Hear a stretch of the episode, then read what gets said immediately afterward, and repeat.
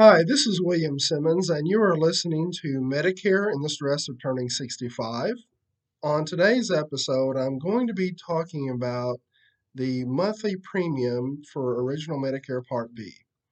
In the last episode, I spoke about Medicare Part B coverages. And Medicare Part B covers doctors, outpatient services, and preventative services like flu shots, pneumonia shots, etc. And, but on today's episode, I'm going to talk about what the monthly premium you would pay to be enrolled in Part B. Now, there is a base premium for each individual, and the base premium is $144.60. However, if your income has been above a certain levels, then you could incur an adjustment to that base amount. And the adjustment is known as the income related monthly adjustment amount, or IRMAA for short. So if it, you're an individual and if your income has been over $87,000 the two previous years, you will have an adjustment to that base premium.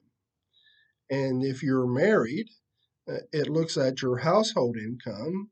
So if your household income were 174,000 or above the two previous years, you would incur that income related monthly adjustment amount.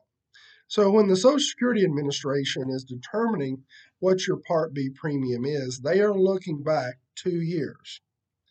And so if your income, most people, their working income is going to be higher than when they retire. So people really don't like this adjustment amount, and I certainly understand that. And the question I always get is that can this uh, the Part B premium be reduced? And the answer is yes. Once you can show that your income is going to be lower, you can go back and discuss that with the Social Security Administration and, and have that um, premium or that adjustment reduced. Um, now, if you are receiving Social Security benefits, your Part B premium will be deducted from your Social Security or railroad retirement check uh, before you receive your payment. Uh, if you are not receiving Social Security benefits or railroad retirement benefits, then you will need to make arrangements to pay that Part B premium. And there are multiple ways to do that writing a check, having uh, setting up a draft. Um, there are several ways to do that, and you know that that should not be an issue. Um, but today's episode was about the Part B premium.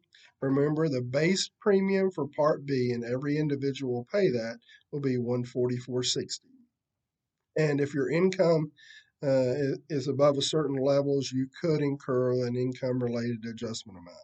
And that would be your income would have to be above $87,000 for an individual or 174,000 for uh, a married couple.